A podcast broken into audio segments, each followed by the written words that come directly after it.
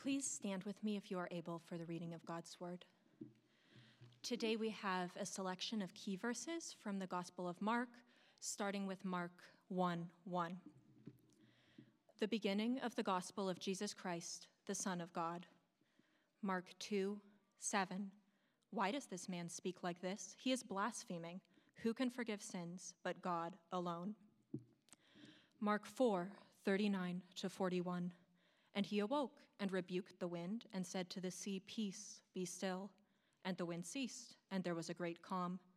He said to them, Why are you so afraid? Have you still no faith? And they were filled with great fear and said to one another, Who then is this that even the wind and the sea obey him?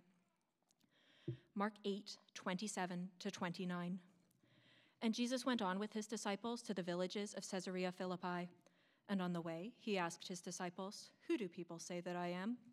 And they told him, John the Baptist, and others say Elijah, and others one of the prophets. And he asked them, But who do you say that I am? Peter answered him, You are the Christ. Mark 9, 31. For he was teaching his disciples, saying to them, The Son of Man is going to be delivered into the hands of men, and they will kill him. And when he is killed, after three days, he will rise. Mark 10, 43 to 45. But it shall not be so among you. But whoever would be great among you must be your servant, and whoever would be first among you must be slave of all. For even the Son of Man came not to be served, but to serve, and to give his life as a ransom for many. Mark 14, 34 to 37. And he said to them, My soul is very sorrowful, even to death. Remain here and watch. And going a little farther, he fell on the ground and prayed that, if it were possible, the hour might pass from him. And he said, Abba, Father, all things are possible for you. Remove this cup from me, yet not what I will, but what you will. And he came and found them sleeping. And he said to Peter, Simon, are you asleep? Could you not watch one hour? Mark 14, 61 to 62. But he remained silent and made no answer. Again, the high priest asked him, are you the Christ, the Son of the Blessed? And Jesus said, I am, and you will see the Son of Man seated at the right hand of power and coming with the clouds of heaven. This is God's word for us this morning. Thanks be to God. You may be seated. Thank you, Helena, for uh, really that, that tour through the book of Mark, the Gospel of Mark. We'll pick that up here in just a minute. GCF exists to glorify God, and we do that through gospel centered worship, evangelism, discipleship, and community was thinking this past week too that a local church like ours just would not survive long without uh, members such as you, people who love the Lord and love their church and serve in so many different ways, sacrificially uh, most of the time. And so we're really grateful. Even this morning, driving in, a couple of uh, reminders of that. Uh, as you know, uh, our, uh, with some snow, we the parking lot was was plowed out, but then the some of you maybe parked in the the, the sort of the not parking lot. Uh, and, and when I drove in here real early, there were like huge snow beams there, and you could not get through. And so asked a couple of guys if they would just kind of do some donuts in that other. and they were happy to oblige. And uh, one of them, his name's Ryan. Ryan Haycock said, That was the most manly thing I've done in a long time. And so, Annie, to you, we say, You are one lucky gal. really. So we're thankful for those very practical areas of service, but certainly as we think about some of the other ways that uh, many of you serve, you love the Lord and serve so lavishly. Scripture is real clear that to, uh, to those who serve, that there, there's an honor that is due them. And, uh, and so I want to just call up um, just a couple folks today. Uh, Mike Mosbeck, come on, where's your wife? Okay, I did. This is a surprise. You're not in trouble. Come on up here. yeah, such a surprise that uh, Lizzie went home. Uh, okay, I, she's, she's probably getting coffee. Okay, uh, that's not Lizzie, but hi, Ashley. nice to see you. Okay, we're, we're gonna go again. Listen, so um, I'm gonna wait to maybe we'll just wait a minute. But uh, Mike and Lizzie have served us lavishly here uh, both GCF Central and then in the Valley. There's Lizzie. Come on up here. Again, you're not in trouble. Yeah, uh, not at all. And uh, we just wanted to uh, just very publicly say thank you. And uh, you guys have been at GCF for what, like 17 years? And like 16 and a half of those years, primarily up here on Sundays, using your gifts and talents and abilities. Come on over here, Lizzie. And that, is, that is huge, and we recognize that. So God gives gifts, talents, and abilities to every Christian. Praise God for that. Amen? And then what a joy that in a local church like ours, this is a, a, prime avenue where you exercise those gifts. So you guys have honored the Lord, and we have been beneficiaries of that. You have blessed us uh, richly over these many, many years. What many of us don't see, unless you're here like at 7.15 on a Sunday morning, and I remember this at Central, where you had just young, young, young, young kids. And uh, these guys would be there because that's when they practice, and they bring their kids. It's almost like you went backpacking for a night. Oh, yeah. Yeah, I mean, pack and play. We had the little video. We had snacks. I may have eaten a snack or two. Just they're really good snacks too, by the way. But so they'd set their kids up there so that they could be freed up to practice, uh, and that's a huge sacrifice uh, on a winter morning like this, where like that takes some, that takes love. Yeah, so, yeah, so me too. Yeah, yeah. So I won't repeat that. So. So we, this is just a small token of our appreciation for your many, many years of service to us. Uh, we are uh, grateful to God for you both. And, and again, uh, music is kind of mainly what we see, but these folks have served in lots of different areas as well. So this is just a start. So can we just show our appreciation to them? I'm just going to pray.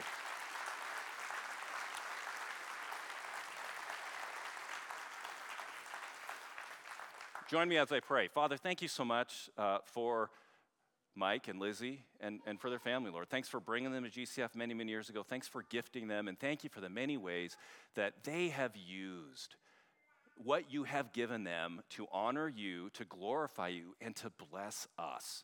And Lord, we are blessed. And so it's just with joy that, that we can acknowledge them, honor them. And I pray, Lord, that even today you'd bring great encouragement to them. And I pray for all of us, Lord, that uh, this would be an encouragement for us, that as you have gifted each one of us, Lord, that we want to find our spot in your kingdom. We want to find our spot right here as we think about the ministries and the needs here of GCF Valley. So thank you, Lord, for always meeting our need. And thank you again for the Mossbacks. In Jesus' name I pray. Amen. Amen.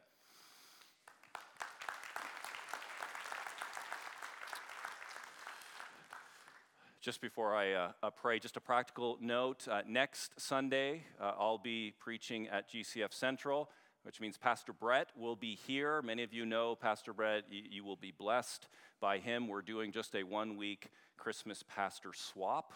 Uh, and so I will be back here then uh, on the 24th, 10 a.m. We also then have a Christmas Eve service at 5 p.m., and I hope you can join us for both of those. Would you pray with me as we jump in this morning? Our great God and Heavenly Father, I pray now that you would speak clearly to us.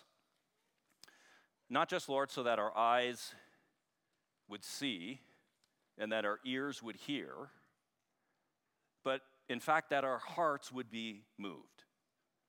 That our hearts would be moved, Lord, away from the things that distract us, and even more, away from the things that displease you and that by your Spirit our hearts would be moved towards you to a deeper love and gratitude and understanding of you. Lord, move in us this morning. We can't do this ourselves, so we trust that your Spirit, as your Spirit has already been moving in our midst this morning, that you will continue to move in each heart here this day. Lord, I need you to move in my heart. So be pleased to do that, I pray. And we'll give you all the honor and the praise for that. In Jesus' name, I pray. Amen. Well, this is our last sermon here in the Gospel of Mark. So, congratulations, you made it. I made it. We all made it. I'm not going to ask you how many uh, have heard all 60 plus sermons that we've preached here over the better part of the last two years, and I'm certainly not going to ask how many of those sermons you actually remember or what parts of those sermons you may remember. Some of you right now are thinking, I can't believe I was two years younger when we started that. Whatever the case, thanks for hanging in there. I want you to know not every sermon series will last for 60 plus weeks. In fact, our summer series in the Psalms, that's only going to be 150 weeks long, and it's just going to take 15 years. So I have good news of great joy for all people this morning. You know, one of the reasons why I wanted to preach through the book of Mark two years ago is because it is the perfect book for people with short attention spans. And that's you, and that is me. And that is all of us. And guess what? Our attention spans are not actually getting better, depending on, I just read a few recent studies uh, with the proliferation of social media and the like. Uh, our, our, attention spans are not increasing, they are in fact decreasing. One study, I read this last week, uh, had us, human beings, you know what our attention span is? Nine seconds, which is one second more than a goldfish. So, if sometime this week you're looking at your friend or your son or daughter and you say, what, what is the problem? It's like you have the, the attention span of a tadpole, you're actually pretty darn close. Now, Mark is a great book for people like us who sometimes have a hard time focusing, who sometimes get easily distracted, who, who are used to breaking news every 15 seconds. Mark moves quickly, doesn't he, from one scene to the next. Oftentimes, he doesn't stop to smell the roses, as we would say. He doesn't stop to give a lot of commentary. He just jumps from this scene to that scene to the next scene. The word immediately features prominently in the Gospel of Mark. Mark uses that word 41 times, if you're interested, and I thought this was actually pretty fascinating. The rest of the New Testament writers only use that word 10 times. Mark uses it 41 times in 16 chapters. I think if Mark were alive today and was writing this today, don't you think that one of those other disciples would kind of take him aside and say, Mark, you're, you're kind of going at like warp speed here. Maybe you should be tested for some attention deficiency issues. But he's, he's kind of there, there, and everything moves with a sense of urgency and a sense of speed. What is most urgent, though, in the Gospel of Mark, what really catches our attention is the gospel. And that ought to catch our attention. We need to pay attention to that. In fact, it is Mark's details concerning the person, the life, the ministry, the death of Jesus Christ that we absolutely must pay attention to. And so, since we have spent the better part of the last two years really taking the book of Mark apart, verse by verse, in this last sermon, I want to kind of put it back together. We've looked at the individual parts, and so this morning we're going to take a look really at the whole. And to do that, we're actually going to start at the end, end of Mark, Mark chapter 16. If you have your Bibles, you can turn there. I thankful for Pastor Dave preaching last week, going right through Mark chapter 16, verse 8. If you have an English Bible, I'm assuming you do, certainly you, you will likely see this at the end of Mark 16, verse 8, you will notice that there are brackets and these words. Some of the earliest manuscripts do not include chapter 16, verses 9 through 20. What's going on with that? And why am I not preaching on verses 9 through 20? And is Christmas going to be canceled? I can assure you it's not. Let me address, uh, uh, briefly address these questions. Most scholars don't think that verses 9 through 20 are actually part of the original gospel that Mark wrote. So, throughout much of church history, these verses actually were never included. It's called the longer ending of Mark. What happened was, as older and better manuscripts were discovered, those verses, verses 9 through 20, came under greater scrutiny, came under greater evaluation. And so today, the overwhelming view of scholars, and every Mark commentary that I have on my bookshelf would say this.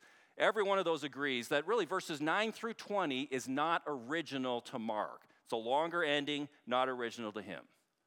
Now, what do we do with this? To be clear, this is not an issue of uh, orthodoxy, it's not an issue of heresy. So you can be a serious Christian here. And you can believe that there's a longer ending to Mark, verses 9 through 20. If maybe you were at a different church years ago and you had a really good pastor who preached a really great sermon on verses 9 through 20, that's fine. We can absolutely still be friends. That is not a problem.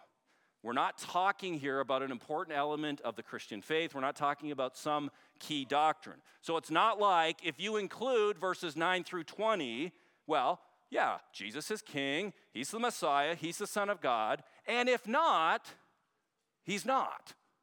That's not it at all. There's nothing inherently problematic or doctrinally problematic with the longer ending of Mark. So I want you to take a deep breath here. Rest assured, our 60 plus sermons leading up to this point, that's not in vain. It was not a waste of time. What's going on here is, is we really have an issue of transmission. It's an issue of transmission. And we need to understand just a little bit here about how we actually got our English Bibles here that we trust, uh, we love, and that we cherish. Most of us don't think too much about this question at all. I mean, we open up our English Bibles, we read, it's the inerrant Word of God, it's the trustworthy Word of God, we, we love it, and we move on. But with the Bible, we're, we're dealing with translations from Hebrew, the Old Testament, to Aramaic, and then largely in the New Testament to Greek. The Greek Bible did not just suddenly drop from the sky to the apostles, nor do we believe, like Muslims do, that God, Allah, just dictated it. No, the men who wrote the New Testament used their intellect, they used their personality, they used their style, and with the Holy Spirit, wrote it down such that their words then is really the Word of God. And so those that wrote it down, they were called scribes. They actually then copied it down, and there's a whole bunch of different manuscripts. Obviously, there were no photocopy machines in the first century. So, the way that the Word of God was transmitted, written down, and passed down was through these scribes. Scribes took their job very, very seriously. They were very, very meticulous. And that is why, brothers and sisters, we have thousands upon thousands of manuscripts, particularly of the New Testament. There are more than 5,500, 5,500 Greek manuscripts of the New Testament. Here's what that means that means that your Bible, our Bible that we love, is the greatest preserved document of antiquity. And nothing even comes close. Some of you, maybe, if you were, particularly if you were English majors, you read uh, Homer, Iliad, Odyssey. I'm not even going to ask who's read those.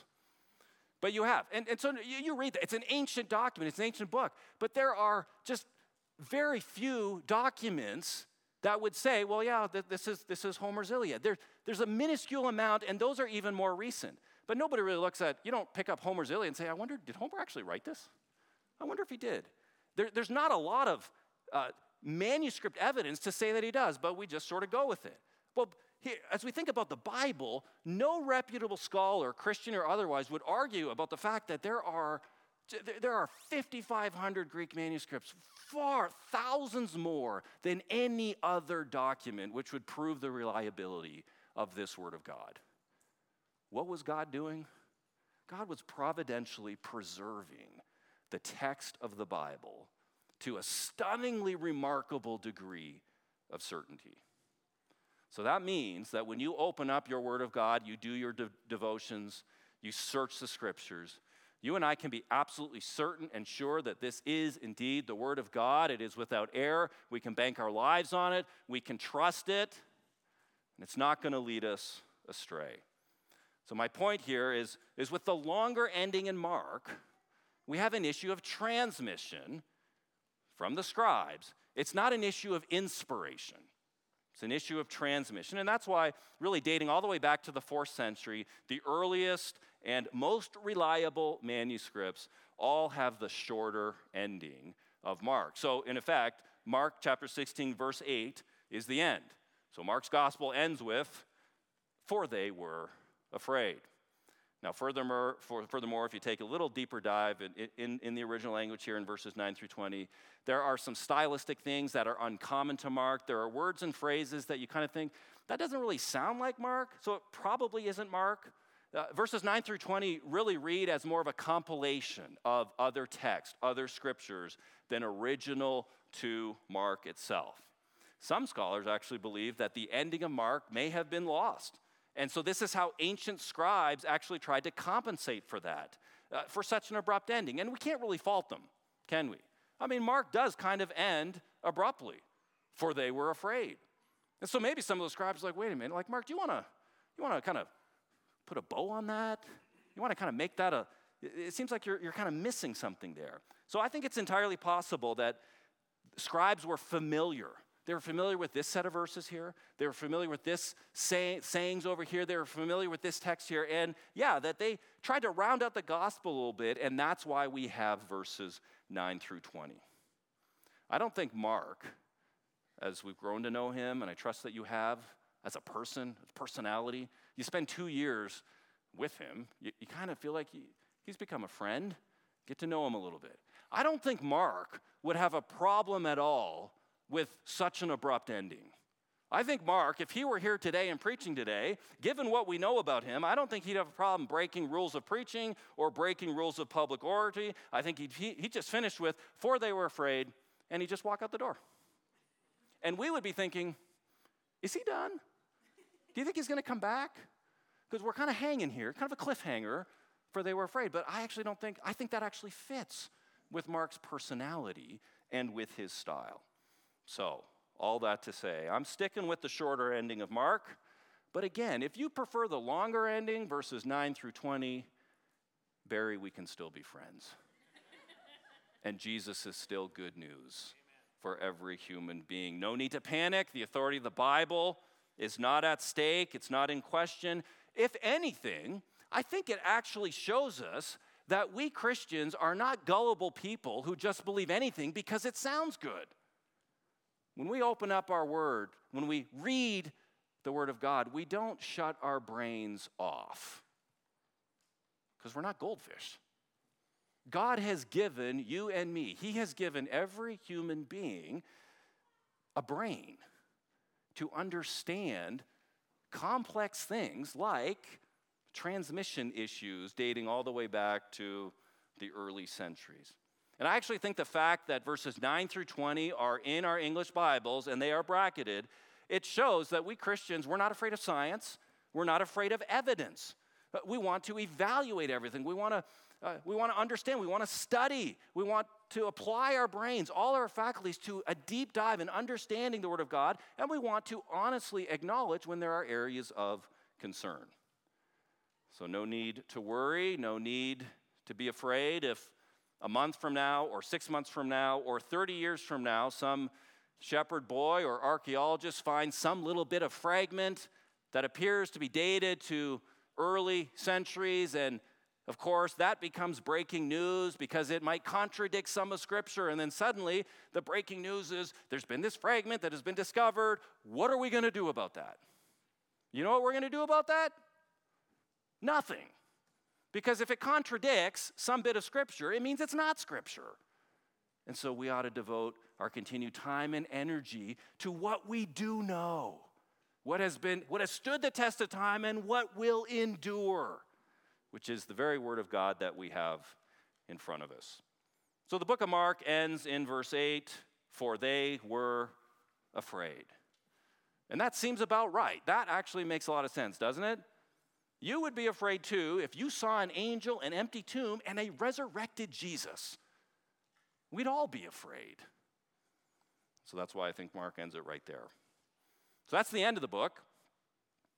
Now let's go back to the beginning the book of Mark answers two vitally important questions for us.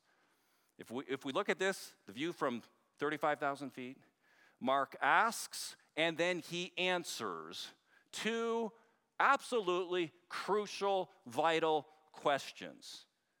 The first question Who is Jesus? Who is Jesus? And the second question why did he come?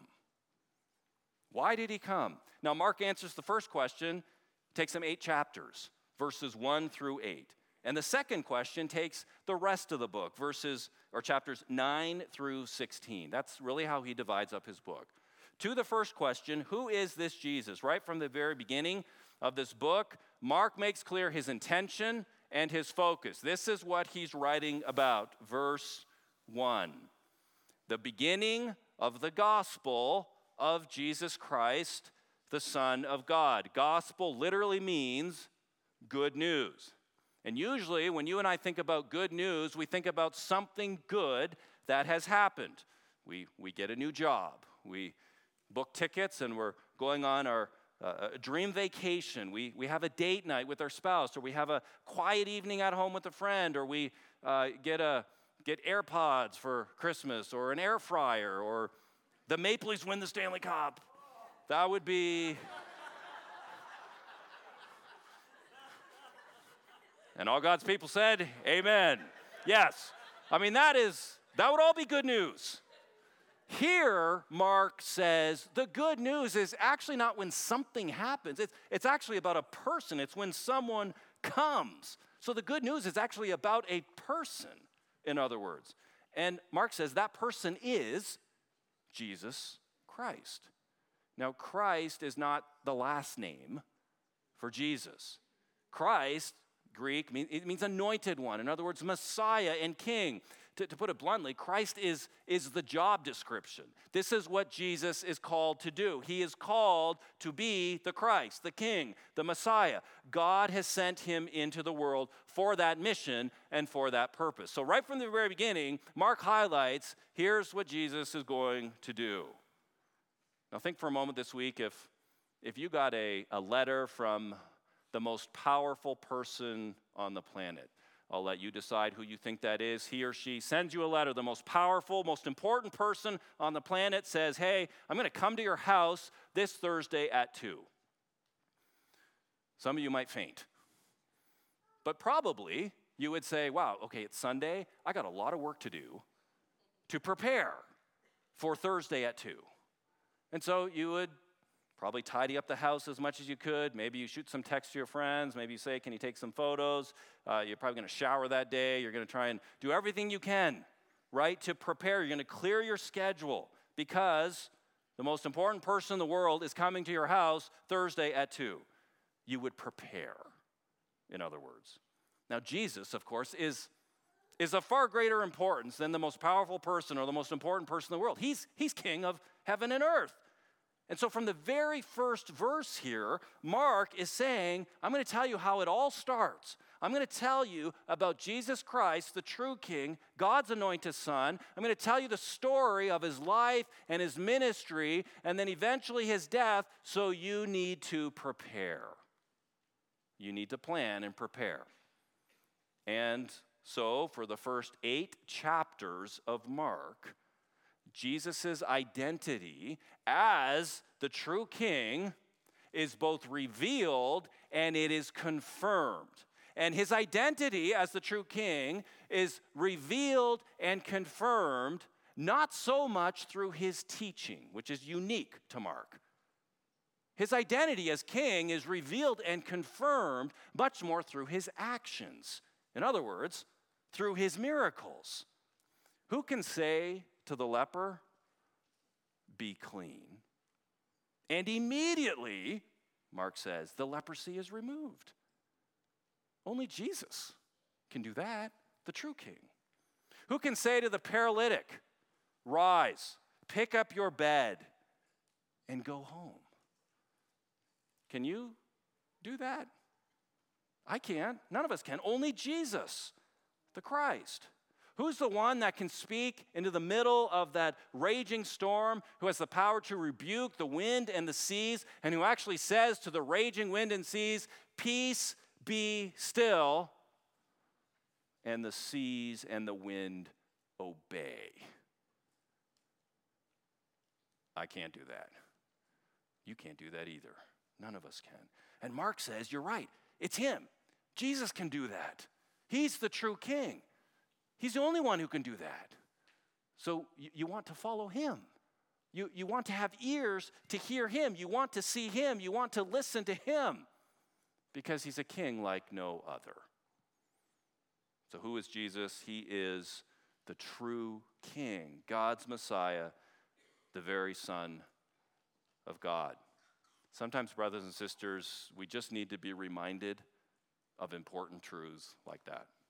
And we need to hear these truths again and again and again until we actually believe it, until it actually makes an impression in our lives and in our hearts. We, we need to hear again and again and again that Jesus is the true king. Why? Because sometimes it's really hard for, for us to believe that Jesus is the true king when our lives don't go as planned. When maybe it's some bit of hardship, some bit of suffering, there's, there's some trial that we're facing. But when it's really hard to believe that, it, sometimes it's really hard to believe that Jesus is the true king when our plan A for our lives that we meticulously wrote down and told everybody about, well, now we're on plan G? Or maybe we've stopped counting the letters of the alphabet. We all struggle from time to time. We sin, we are sinned against, we have sufferings. Our lives don't often go as planned, and our days don't go as we wish. And you know what happens then? Our lives can get really, really complicated really fast. So here's perhaps this is a bit of breaking news this morning. None of us do complicated well. We're actually not created to. Because we human beings, by God's design, His perfect design, are actually created to be simple. We are created by God in His image to be dependent on God for all things. And in fact, that's the only way that we can live. The, the, if we are to try and live well and flourish in this earthly life, it means that we absolutely have to be dependent on Him for all things. That means we need to listen to Him, we need to surrender to Him. And the more that we are independent, the more that we subtly or not so subtly choose our own way, go our own way, declare independence, oftentimes the more complicated and hard our lives get. So, yeah, our marriage is not what we envisioned. There's a, a struggle with a child that is real. There's, there's, no job, there's no joy in the job anymore. Friends, we, we might have a few. Loneliness, a lot. That's Monday, that's Thursday, that's Saturday, and it can get really complicated, especially this time of year. Perhaps as you approach this Christmas season, some of you, uh, you might tend to avoid other people because you know they're coming at you and they're going to ask you, What are your great Christmas plans? And you know that whatever they got going on is far better than what paltry things you have going on, and so please just don't even ask me. In fact, we, you may even be a little bit embarrassed, embarrassed about Jesus, even around Christmas, because you actually believe that he's the true king. You actually believe that he is God come down to earth, God in the flesh, and your family member or friends or certainly colleagues at work, they don't actually believe that at all, and so you might even resist and shrink back from even declaring that. When life gets complicated, and certainly when life gets hard, and it does, we simply need to hear again and again this, this very simple truth that our King has come. And our King has come to lead us and to sustain us and to preserve us, to help us. So that's essentially what Mark says from the very beginning. Mark says, Why don't you take another look at Jesus?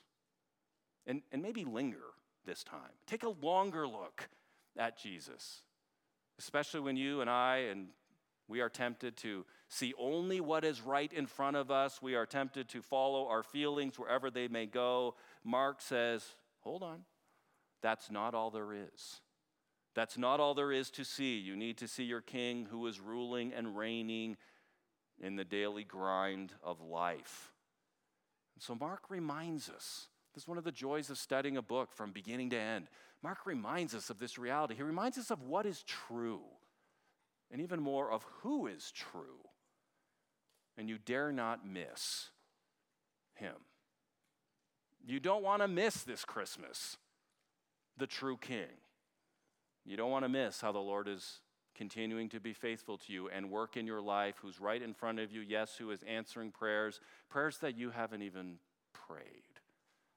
You don't want to miss how the Lord is giving grace and sustaining you and providing for you and delivering on his promise to watch over you and to fill you with eternal hope.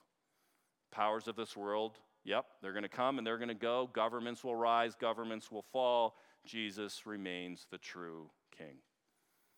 So in response, we say, well, that's, that's the kind of king that I need. That's the kind of king that I can entrust my life to and my family to. That's the kind of king that if I follow him, it's going to be okay. He's not going to lead me right off the cliff, or he's not going to point me back to myself. He's going to say, Come to me, trust me, follow me. Jesus is the kind of king that you don't want to hold anything back from. In fact, it would be foolish to resist him. Jesus is the kind of king where it would be wrong to say, you know what, Lord, in 2024, I'm going to get this Christianity thing dialed in. So you're just kind of waiting for the calendar to turn from December 31st to January 1st, and when all the, the good habits kick in, you're going to say, I'm going to take the gospel so seriously. I'm going to renew my commitment here. I know there's lots of things I should have been doing, but I'm going to do that, Lord. 2024, this is going to be a year of great spiritual uh, revival and awakening in my soul. No, it's not. Unless you first bend the knee to Him. Unless you absolutely submit to Him. Unless you actually first acknowledge that Lord, I'm not doing a great job of being king of my life. I'm not doing a great job of being queen. And so I'm moving out. And would you please take over? Then there's actually a lot of hope. Who is Jesus? That's the first question Mark answers. The second question why did Jesus come? And this takes us really through the end of the book, chapters 9 through 16. And really, Mark zooms in on really just that last week of the earthly life of Jesus. And so we read, starting in verse 9, in fact, or chapter 9, three times in chapter 9, uh, Jesus says to his disciples, I, I just want to tell you, here's what's going to happen. Mark chapter 9, verse 31. The Son of Man is going to be delivered into the hands of men, and they will kill him. And when he is killed, after three days, he will rise. Even more succinct is Mark's statement here in Mark chapter 10, verse 45. I mean, Jesus says, For even the Son of Man came, here's why he came, not to be served, but to serve and to give his life as a ransom for many. Why did Jesus come? Mark's answer Jesus came to be rejected, to be killed, and then to rise again. And Mark's gospel, really from the very beginning, is full of rejection. It's full of rejection. Tax collectors and sinners are rejected by the religious elite, Mark 2. Remember Bartimaeus, blind Bartimaeus? Jesus heals him, he's rejected by the crowd, chapter 10. A man healed of demon possession is rejected, chapter 5. John the Baptist, way back in chapter 6, he's rejected and he's killed. Jesus' followers are promised rejection, rejection, Mark 13. Really, and the climax of Mark's gospel is, in fact, the very rejection of Jesus Christ, the true king. The religious and the irreligious join forces, all to reject him. His own family rejects him. And then, repeatedly, after warning his disciples that they too will face impending rejection, Jesus goes to the cross where he is forsaken, not just by human authorities, not just by those who crucified him, but Jesus is rejected by his heavenly Father. Mark chapter 15. God the Father did not save Jesus as he hung dying on the cross. So, when we experience the sting of rejection, that, that comes because we're seeking to be a faithful disciple of Jesus, because we're following Jesus. Well, we're not walking down a road that our Savior has not already gone. So there is great comfort in that. We have an advocate, we share in his sufferings. But the truth is, brothers and sisters, and this is what Mark makes clear the greatest moral evil in the world, and we'll just let that land, there are a lot of moral evils in this evil world the greatest moral evil in this world is our rejection of God. It's called sin. So when you and I choose anything above or outside of Jesus Christ for happiness, for contentment, for some bit of comfort, when we choose to go our own way, we reject God. We had a great conversation. I thought it was a great conversation this morning with, with the junior highers and high schoolers. We're talking about idols and the cravings that we all have and how that leads to conflict. And that can actually lead to conflict at Christmas of all times. Most of us, we all like to think about Christmas of love, joy, peace, right? That's great. Hope, wonderful. Amen and amen, we should. But you know what? You can, you and I can sin big time at Christmas. We can absolutely reject God. You can go to every Christmas party around. You can eat as much Christmas food as you want. You can give and receive innumerable gifts, and you can do all that and still reject God. So, when we choose anything else, even at Christmas time, for happiness, for contentment, for comfort, when we choose to go our own way, we reject God. And so, so Mark says, look,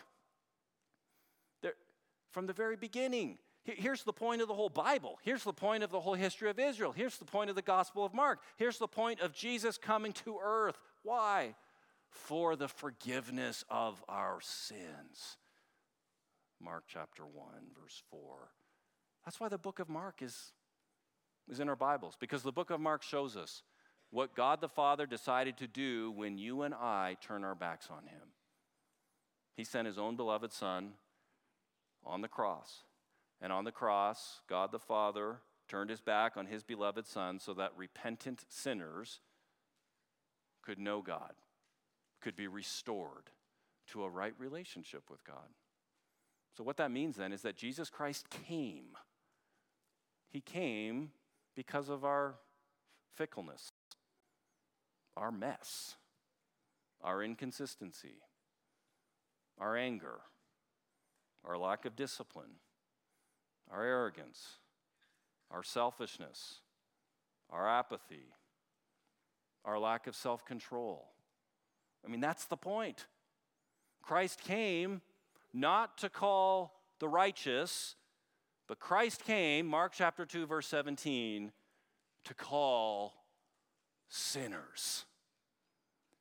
And if you're still tracking here, and I hope you are, but if you just sort of woke up and I have nine seconds to get your attention, can you please listen for nine seconds? If you can get behind the fact that you are a sinner in need of salvation and that God, through Christ, gives you everything that you need in order to be saved, then you have hope. His death and resurrection takes us to the very heart of the gospel. His death and resurrection opens the door to God's kingdom. Jesus is the king who came, yes, to be rejected, killed, and to rise again. He's the king who will die for sinners like us. He'll die for the sins of his people. And having defeated sin, death, and Satan victoriously, he rose again. And so our victory then is because we are united to him by faith. His victory becomes ours. So, What's a fitting response then as we close the book of Mark out this morning? How do we respond to what Mark has revealed and shown us here? Probably the very simplest way to answer that is to say, well, we ought to worship Jesus. But you already knew that, didn't you? But that is the point of every sermon. All the 60 plus sermons in the book of Mark, that is exactly the point that we would know Jesus, that we would see him for who he really is, that we would see him as the very Son of God, the King, the Messiah, the only true God. And yes, that it would be our greatest joy and our treasure when we get up in the morning and when we go to bed at night that we want to worship him. That would be a good takeaway. But let me get a little bit more specific here. I think we're called to two things in response. Number one, related to what I just said, we are called to believe in Jesus Christ. We're called to trust Him that He has done everything needed, everything that we need in order to give us a place in His kingdom. But do you actually believe that? Do you actually believe that Jesus has done everything you need in order to find a spot and a place in his kingdom. Maybe you're here this morning and you live with sort of that gnawing sense that you're just never doing enough. Somehow you got to wake up and prove yourself. You got to prove to God that He didn't make a mistake in saving you. You got to work hard. That somehow you, that's the way that you're going to work your way into God's presence. It is by what you do. And you may be here this morning and just real honestly say, you know what? If I were God, if I could see everything that He sees, and if I were to look into my life this last week, I wouldn't let me into His kingdom. I'd kick me out. Those are the sorts of prayers that we ought to pray honest, sincere, bold. You don't pray prayers like that unless you actually believe that He is King. So I want to encourage you to pray those sorts of prayers. But the truth is, some of you may be still tugging at the veil from the bottom. And what you really need to hear is that God has torn it from the top. So it's not about what you do to prove yourself or to perform to get in, to be in God's good graces. That's not the good news of the gospel. The good news of the gospel is that Jesus has done what you and I could never do. God the Father has torn the veil that separates sinners from Him. It's His work. Salvation is His gift through the death of Jesus on the cross, His atoning death, sinless life, and His glorious resurrection from the dead. You then and I have new life. And that is good news.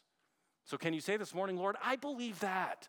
Out of all the other mixed cultural baggage and issues and things that we're supposed to believe and things that kind of pseudo Christianity and pseudo gospels, and they are out there as you know.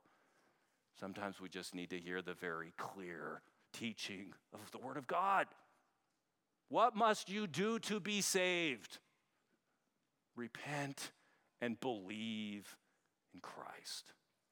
So, do you believe? We're actually called to believe in Christ. And if you say, Yeah, I do believe, then it means then that you cannot believe in maybe some of the things that you have been believing in. You're not trusting in your good name, or your family's good name, or your good grades, or your good job, or your good, and you can fill in the blank. No, it means I am banking my life on Jesus Christ. Second, we're not only called to believe, but we're called then, and, and then we're equipped to share the gospel. We're actually called to share this good news. In other words, this good news that Mark talks about, that we've talked about, that's not just for us. That's not just for the in crowd. That's for every human being. And so we are called and equipped to share this good news. We're really called and equipped to share the love of Christ. But we have to be convinced, first of all, that God actually loves us.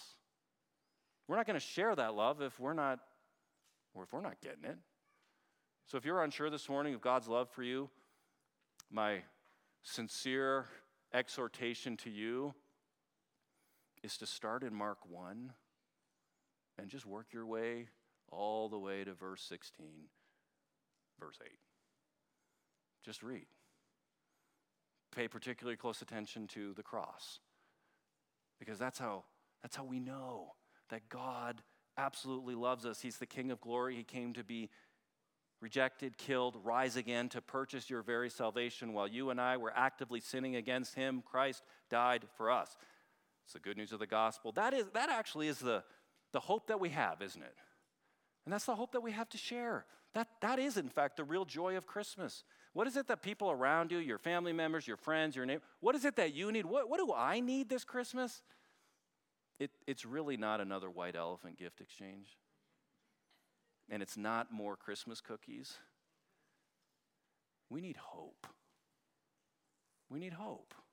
The hope that comes from knowing and personally experiencing God's love for us. I was texting with a friend of mine this last week, just catching up with him. He doesn't live anywhere near here. Talking about Christmas plans. And I just said, Hey, well, what do you got going on? What are you and family doing? And he said, You know, we're kind of laying low, a couple days off of work. But then he said, You know what? If I'm being real honest, I'm not really excited about anything. I, I just want to get through. And I don't think my friend's alone. I just want to get through. My friend needs the kind of hope that's not tied to just a few days off of work or eating food or just another gift exchange. He actually needs to know the love of Christ for him so that he would entrust every minute of every day, including everything that happens at Christmas, into the hands of a wise sovereign God. The gospel, the love of Christ, is good news for every human being. It's good news in a world that desperately needs that kind of good news. So I can guarantee you this, brothers and sisters. In the next two weeks, God is going to give every last one of us here an opportunity, an open door to share the love of Christ with someone. He would love to answer that prayer. If you're not, if, if you're not maybe sure who that might be, that's okay. You can just say, Lord, give me an openness, make me ready, give me words, and trust Him. He will answer that prayer. And I think Mark would say, yeah, go for it. See what the Lord will do. See how the Lord might show up as you seek to be faithful and share the love of Christ. Let's pray. Heavenly Father, thank you for the book of Mark. Thank you, God, for its truth. Thank you for these many weeks, years of just laboring under it, seeking to glean your truth from it. Lord, I, I pray that none of the lessons that we are to learn would be lost on us, but, but even more, Lord, I pray that even this day, this week, that you would give us much grace as we seek to be faithful disciples. Help us, Lord, to live differently this week than we did last week. We need your grace to do that. Thank you that you are generous with your grace. You're not stingy. And we are reminded of that during this season that you are the God who loves to be generous with your kindness, with your mercy, with your compassion. So, God, out of great gratitude and love to you, I pray that we would live holy lives, pleasing lives, that we would be the first in our families to repent of our sins to acknowledge our great need, and in all things, Lord, that you would receive the glory. Help us to do this, I pray. In Jesus' name, amen.